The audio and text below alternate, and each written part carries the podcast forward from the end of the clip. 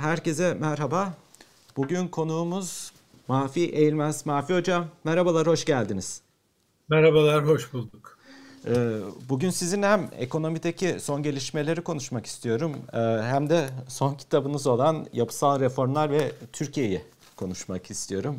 Öncelikle e, kaleminize, elinize sağlık. Çok faydalı bir kitap çok olmuş teşekkür yine. Teşekkür ederim. Çok sağ olun. Mafi Hocam isterseniz öncelikle kitapla başlayalım. Ya, başlayalım. Çünkü kitapta işlediğiniz konular aslında e, ele aldığınız başlıklar Türkiye'nin uzunca süredir devam eden, eden yapısal sorunlarını ele alıyor. Bunun kökeninde neler yatıyor? Bunları araştırıyorsunuz ve çözüm önerileri de ortaya koyuyorsunuz. Gündemi konuşurken ister istemez buradaki yapısal sorunları zaten tartışıyor olacağız. Ben size kitabı sorarak başlamak istiyorum. Burada biz ekonomik sorunları uzunca bir süredir tartışıyorduk ve bir kısır döngü içinde tartışıyoruz aslında. Ama yanılmıyorsam kitabınızda ortaya koyduğunuz tabloda bu ekonomik sorunların, ekonomik yapının arka planında siyasi, sosyal, hukuki ve dış yapı da söz konusu. Ee, sizden dinlemek isterim kitabınızı.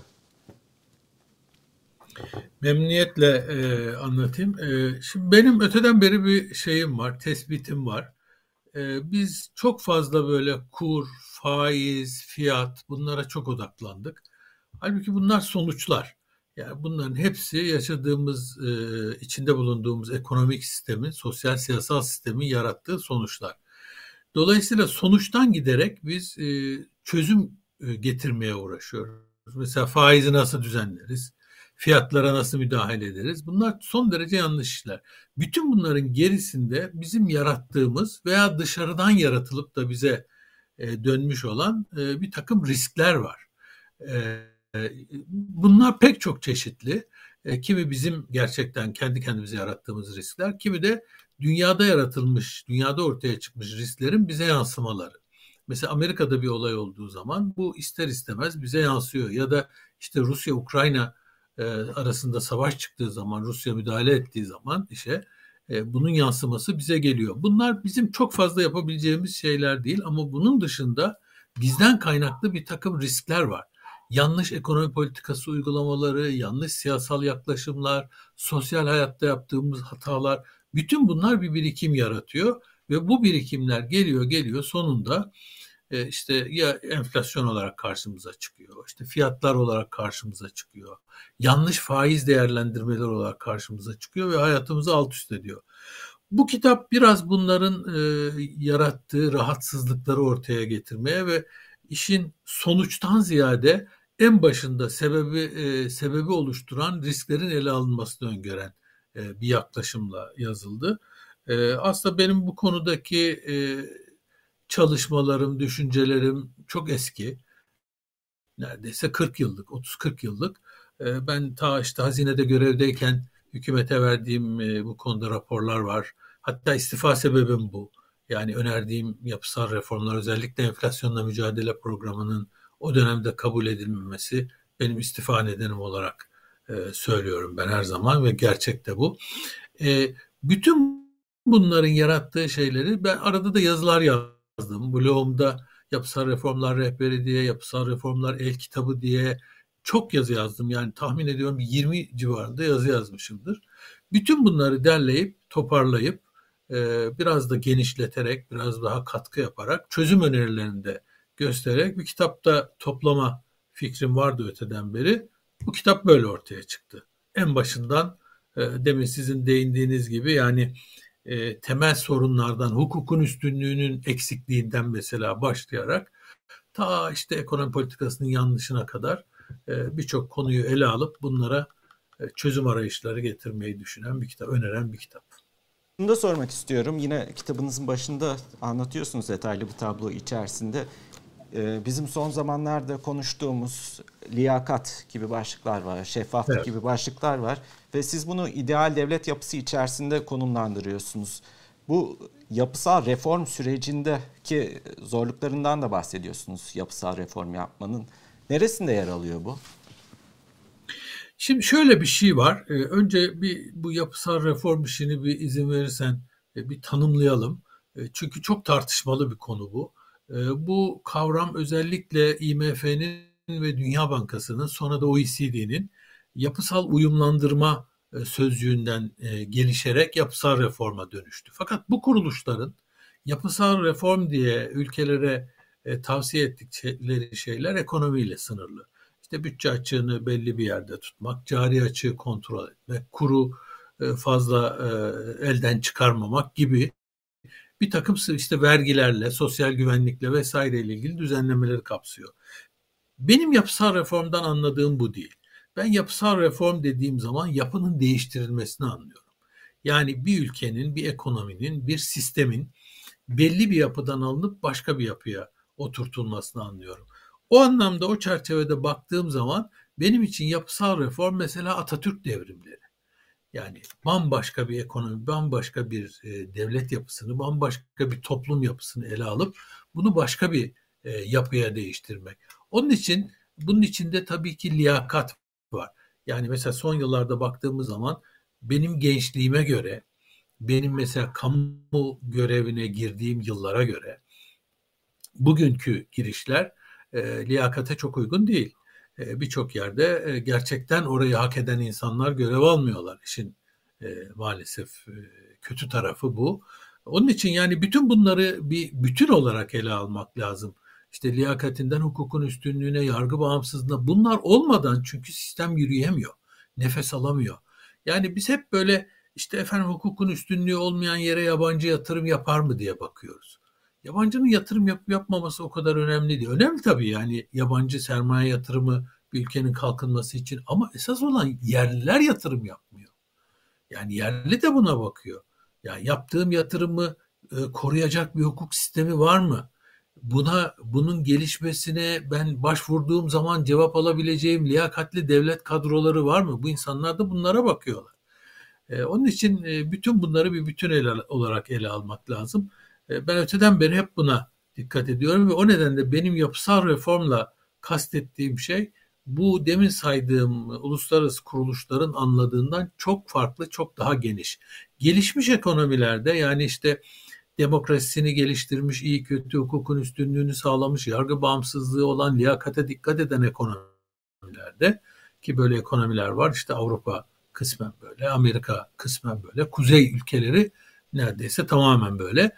Bu ekonomilerde yapısal reform denince e, e, bu ülkelerde yapısal reform denince e, işin ekonomik yönü anlaşılabilir. Yani bütçeyi düzeltmek, cari açığı kısmak vesaire gibi bir takım adımlar yapısal reform. Ama bizim gibi dediğiniz zaman iş bu boyutu çok aşıyor. Hemen iş demokrasi, sosyal şey, mesela eğitimsiz, eğitimi ele almadan Türkiye'de bir yapısal reform yapmak mümkün değil. Onun için biraz çerçevesi geniş bir kitap oldu bu. E, şunu da sormak istiyorum abi hocam. Geçen hafta mesele ekonomi ekranlarında bir programda konuşurken orta gelir tuzağını konuştuk ve E, orta gelir tuzağını belli bir dönem çok sık tartıştığımızı, orta gelir tuzağına ne olduğunu artık bu konu kapanıp kapanmadığını sordum. Çünkü artık gündemimizden çıkmış gibi gözüküyor. Ama sanıyorum burada sizin söz ettiğiniz kitaptaki yapısal sorunlarını da e, yeterince tartışmıyoruz. Ekonomide daha sonuç odaklı bir tartışma üzerinden ilerliyoruz.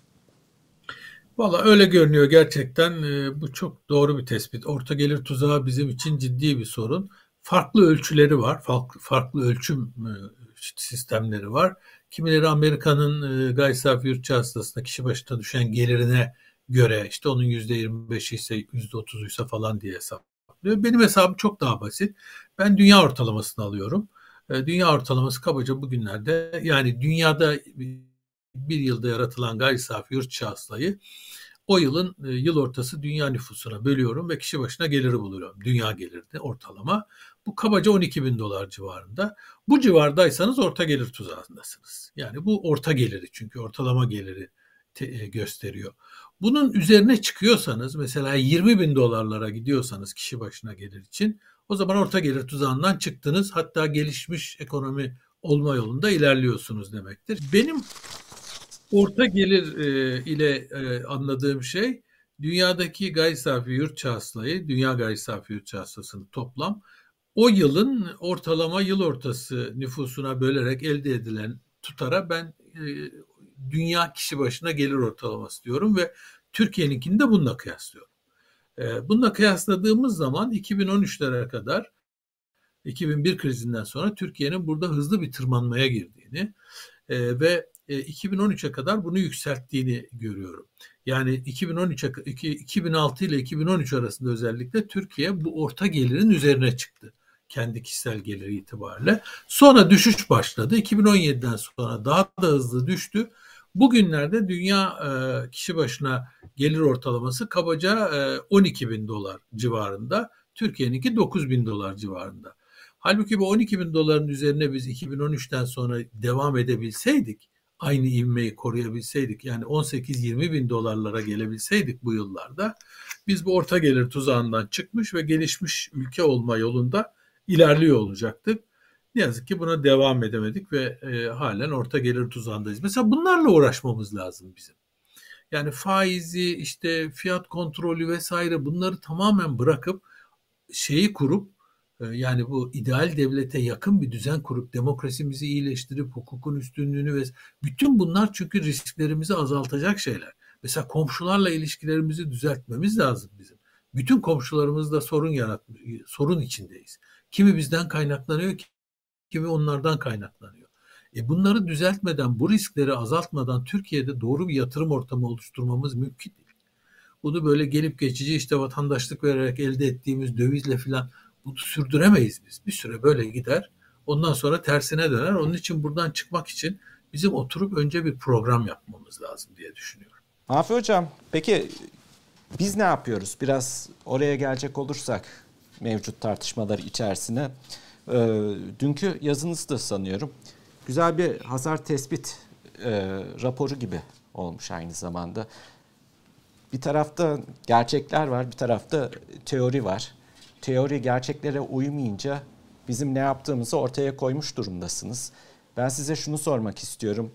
Ne bekleniyordu ekonomi politikalarından ve biz ne noktadayız?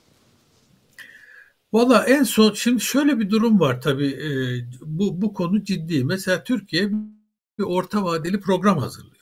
Bu orta vadeli program önümüzdeki 3 yılı kapsıyor. Yani 2022 ile 2024'ü kapsayan 2022, 23 ve 24'ü kapsayan 3 yıllık bir program. Şimdi bunu açıklıyoruz biz. Ekim gibi açıkladık geçen yıl. 2021 Ekim'inde açıklandı. Her yıl e, bir, bir yıl düşüyor, bir yeni yıl giriyor. Böyle devam ediyoruz. Bizim programımız bu olması lazım. Burada her şeyi anlatmamız lazım. Yani ne yapacağız biz? Sorunlarımız neler? Bu sorunları biz nasıl çözeceğiz? E, bunları ortaya koymak lazım. Konuyor da kendi çapında. Biraz temenni ağırlıklı bir şey ama olsun böyle bir program açıklanıyor. Şimdi bu program açıklandıktan bir süre sonra Aralık e, ayına geldiğimizde daha üstünden iki ay geçmeden biz sanki böyle bir program hiç yokmuş gibi o programda olmayan bir takım şeyleri e, yeniden açıklıyoruz. Mesela diyoruz ki o programda hiç yok bunlar. Biz faizi düşüreceğiz.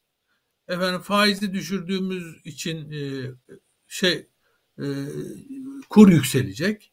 Kur yükselince cari açık düşecek. Çünkü ihracat artacak, ithalat azalacak. Teorik olarak böyledir.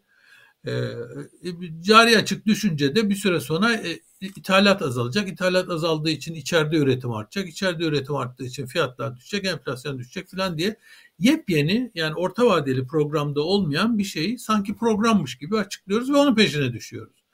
E bizim programımızda bunlar yok. O zaman o programı e, revize edelim. Onu da yapmıyoruz.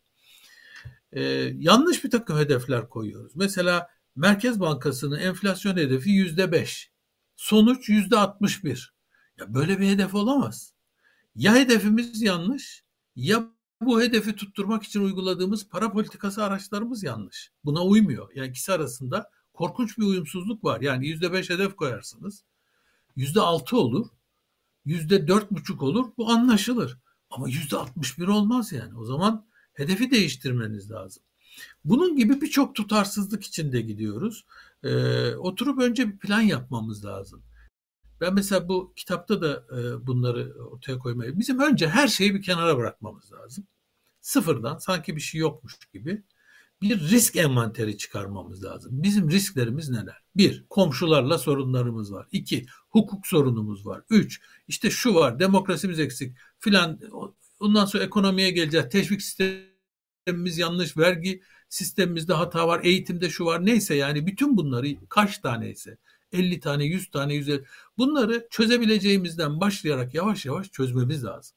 Yani yapmamız gereken bu. Biz işin kolayına kaçıyoruz. E ne yapalım? Faizi düşürelim. E faiz düşürünce bakın söylediklerimizin tam tersi çıkıyor. Yani ne diyoruz? Faiz düşecek, kur yükselecek. Kur yükseliyor gerçekten faiz düştüğü zaman. Sonra diyoruz ki ihracat artacak. Evet artıyor biraz. İthalat düşecek. İthalat ihracattan daha fazla artıyor bu sefer. Yani o, o bizim amacım amaçladığımızla uymuyor. Bu sefer diyoruz ki işte savaş çıktı, enerji fiyatları arttı, ondan oldu, bundan oldu. Ne olursa olsun faiz indirerek, kuru kontrol edip, kuru kontrol etmeden enflasyonu düşürmenin imkanı yok. Bunu yıllardır söylüyoruz ama hep tersine gidiliyor. Hep faiz sebep e, enflasyon sonuçmuş gibi bir tablo çiziliyor. Yanlış ortaya çıkıyor. Bu sefer yanlış çıkınca biz yanlışı sanki işte demin benim de şeyde söyle yazıda yazdığım gibi gerçeklerle oynamaya başlıyoruz. Bu sefer enflasyonu olduğundan küçük göstermeye çabalıyoruz. Yani bizim bir kere madde bir gerçekleri kabul etmemiz lazım. Bizim enflasyonumuz açıklananın çok üstünde. Bu çok net görülebiliyor artık. Bir kere bunu kabul edeceğiz. Bunu kabul et mesela yüzde elli enflasyonunuz e, yüzde yüz enflasyonunuz varken enflasyonu yüzde elli olarak tanımlar da para politikanızı buna göre ayarlarsanız enflasyonu indiremezsiniz. Yüzde yüze göre ayarlarsanız indirirsiniz. Ama tabii enflasyonu indirmek için para politikasını o kadar sert uyguladığınızda o zaman büyümeyi kaybedeceksiniz. Ekonomi böyle bir şeydir. Yani birçok amacınız var. Hem hem çok hızlı büyüyelim, hem enflasyonu hızlı düşürelim, hem işsizlik düşsün, hem bir yandan ihracat artsın, ithalat bunların hepsini bir arada tutturmak mümkün değil. Bunu tutturmanın bir tek yolu var ve nitekim Türkiye onu yaptı. 2001 krizinden sonra yaptı. Beklentileri iyileştirmek. Onun için de yapısal reformları yapmanız lazım. 2001 sonrasında Türkiye'de bu adımlar atılınca ne yapıldı? İşte bankacılık reformu yapıldı, kamu kesiminde e, bütçe açığının düşürülmesi için her türlü önlem alındı. Borçlanma düştü. O olunca faizler düştü. Borçlanma ihtiyacı azalınca. Yani yapısal reformun bir takım parçaları yapıldı. Bir de en önemlisi Avrupa Birliği ile tam üyelik müzakerelere başladı. Bütün bu hava Türkiye'de müthiş bir iyimserlik yarattı. Türkiye'ye döviz girişi arttı ve kur düştü. Kur bir buçuklarda sabit kaldı uzun zaman. İşte o beklentileri iyileştirdiği için mesela dolarizasyonda %57'den %30'un altına düştü. İnsanlar Türk lirasına güvenmeye başladılar. Beklenti iyileştirmek böyle bir şey. E, bunu yapabilmemiz için bugün de işte bu kitapta saydığımız yapısal reformlara girişmemiz lazım ki insanların beklentileri düzelsin. Ondan sonra attığınız adımlarda da size inansınlar. Aksi takdirde inandırıcı olmaktan son derece uzak bir e, manzara çıkıyor ortaya ve sonuç böyle çıkıyor. Şaşırtıcı değil yani. Bu sonuçlara da ulaştıkça, anlık kararları aldıkça sizin çizdiğiniz bu yap, e, yapısal dönüşümleri erteledikçe de e, sanıyorum hem ekonomi açısından hem toplumsal olarak maliyet de gitgide artıyor değil mi? Yani ileriye dönük Kesin. olarak e, e şimdi bir, e, mesela bu dediğiniz o kadar önemli ki şimdi mesela e, faiz gene gelelim hani hep bilinen örneğe geliyoruz uzaklaşalım derken faizden kopamıyoruz bir türlü ama faiz %19'du. Merkez Bankası faizi indirmeye başladığında e, başlamadan hemen evvel faiz %19'du. %19 iken enflasyon da işte %20'ler civarındaydı. 17-18 o civarlardaydı. E, kur da işte 8,5 filandı. Şimdi Merkez Bankası faizi hızla indirince %14'e kur fırladı işte bugün geldik %14,5 14 14,5-15 aralığı bir yere geldik. Enflasyon da geldi %60'ların üzerine. Şimdi mesela faizi biz indirmeseydik %19 ben bir hesap yaptım.